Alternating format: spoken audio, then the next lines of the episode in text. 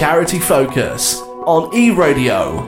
Today is uh, the very first edition of uh, Charity Focus on uh, E Radio. It's our new weekly slot where uh, we give you five minutes or maybe a bit more to tell us uh, about your charity and uh, how people can get involved. And today we are going to Cape Town where a young man named Dillon Henwood is doing some phenomenal work. Dillon, hi, how are you? Hi there. I'm well, thanks, and yourself? I'm good, thank you. Listen, I just want to say you're doing amazing work there in the Cape Town. We've seen you on uh, TV before in uh, the program Tussen Ons, and uh, you're still giving back to the community. I think that's absolutely incredible, especially in uh, these uh, difficult times. I just spoke to you off air. You say you come from or you're staying in Brackenfell at the moment. What's that like for you? yes, firstly, thank you for all of that, for that beautiful introduction. And yes, I do. I live in Brackenfell where the EFF is busy with their business. um, but it's not too bad at the moment. It's, I, I think it's starting to die down. Okay, that's great because apparently Santa yeah. is also not coming to Brackenfell this year because he's also wearing red. So that's not happening. So, I'm, I'm sorry for you. oh gosh. Okay. Dillon, let's start at the beginning. When did you start to give back to the community or have interest in uh, charitable work? Honestly, I only developed this interest when I started teaching at the school, Elnor Primary School. Um, Elnor Primary School is situated in a very poverty stricken area in Cape Town. Um, and once I was exposed to the harsh circumstances in which these children live, it really just fueled this fire inside of me to want to make a difference there. Um, like the children who sit in your class all day, um, you get so invested in their lives and you hear of all these crazy stories and their really terrible living conditions. And yeah, that was the beginning of last year. It's been just under two years now. Um, and that's when the feeding team started and all these other initiatives which the community has been extremely supportive of. So you are a teacher at the school, and uh, obviously you saw how, how the kids are hungry, and uh, you know sometimes in class you can actually see that the kids are hungry because they their attention span is is just uh, affected by it, and they can't uh, you know definitely yeah that's just terrible. So you saw that, and then you you kind of started a feeding scheme at the school. How's the support been so far with the uh, actual feeding scheme? You know, it's actually been pretty phenomenal. Um, the feeding scheme's been running for almost two years now.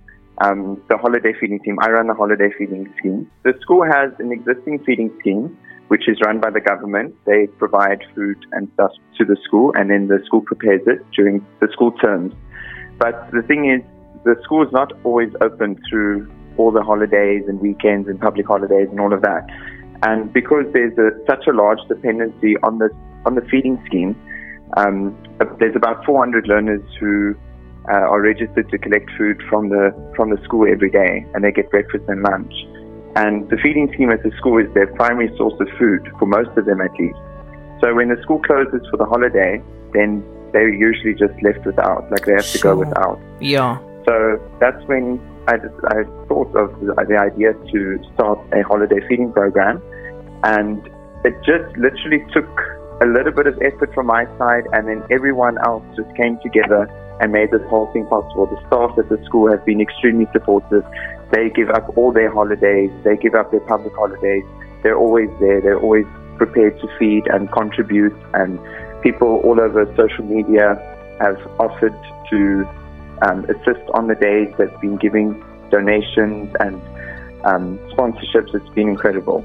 That's phenomenal. Now, Dillon, what would you say are your biggest challenges with the uh, project? Um, at the moment, I would say the biggest challenge is infrastructure when it comes to the feeding scheme at the school. Um, the, the, school's kitchen is really dilapidated and um, time worn. It's, it's shocking. Like if we want to wash dishes of all the little bowls and cutlery and pots and everything that is used to prepare the meals, we need to go fetch water in a, bucket and we need to wash the stuff in a bucket because wow. there's, there's, no facilities for that. Um, so that's the first challenge. And the second challenge is the finances, of course. Um, procuring that amount of food, I mean, we're feeding up to 650 kids a day. Um, sure. So to procure that amount of food every day is very costly, and without the support of the community, it becomes very difficult. It ends up being paid by my credit card. sure, yo. Listen, you are just uh, such a selfless person. I can't believe it. Uh, you're just thinking of Thank other you. people before you think of yourself. Um, I wish we could get more people like that because then this planet would just be so incredible, don't you think? But um, Thank Dillon, you very much. no, absolutely, Dillon. How can listeners get involved? How can we help you? In two ways, actually. Um, the first way, we always welcome donations in the form of food because I know some people feel a bit wary about um, donating money when they can't actually see what how it's being spent. Mm. So we always welcome donations in the form of food, um, which could be delivered at the school. It's Elnor Primary School in Elsie's River. Um, and if, but if people feel that they would feel more comfortable donating an amount of money, that we you could definitely do that as well. Um, I also encourage people to do the latter because we buy things in bulk, so we obviously pay a lot less for, for things um, than if someone had to just go to the shop and buy these loose items themselves.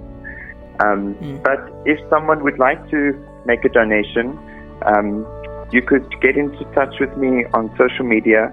Um, my name is Dillon Henwood. Um, I'm the only one with, with the spelling D I L L O N. Um, or you could send me an email. My email address is dillonhenwood95 at gmail.com. Cool, and you're on on Facebook and uh, Instagram as well, I presume. That's correct, yes. Cool stuff. Dillon, uh, yeah, I saw some beautiful photos as well of uh, the feeding scheme, and it really, really touches uh, your heart. You can feel that warmth and uh, just giving back. That's uh, incredible. I want to once again just to say well done, and uh, I really hope that you always get the support that you deserve with this wonderful project. Thank you very much, Ian. I really appreciate that. Thank you so much.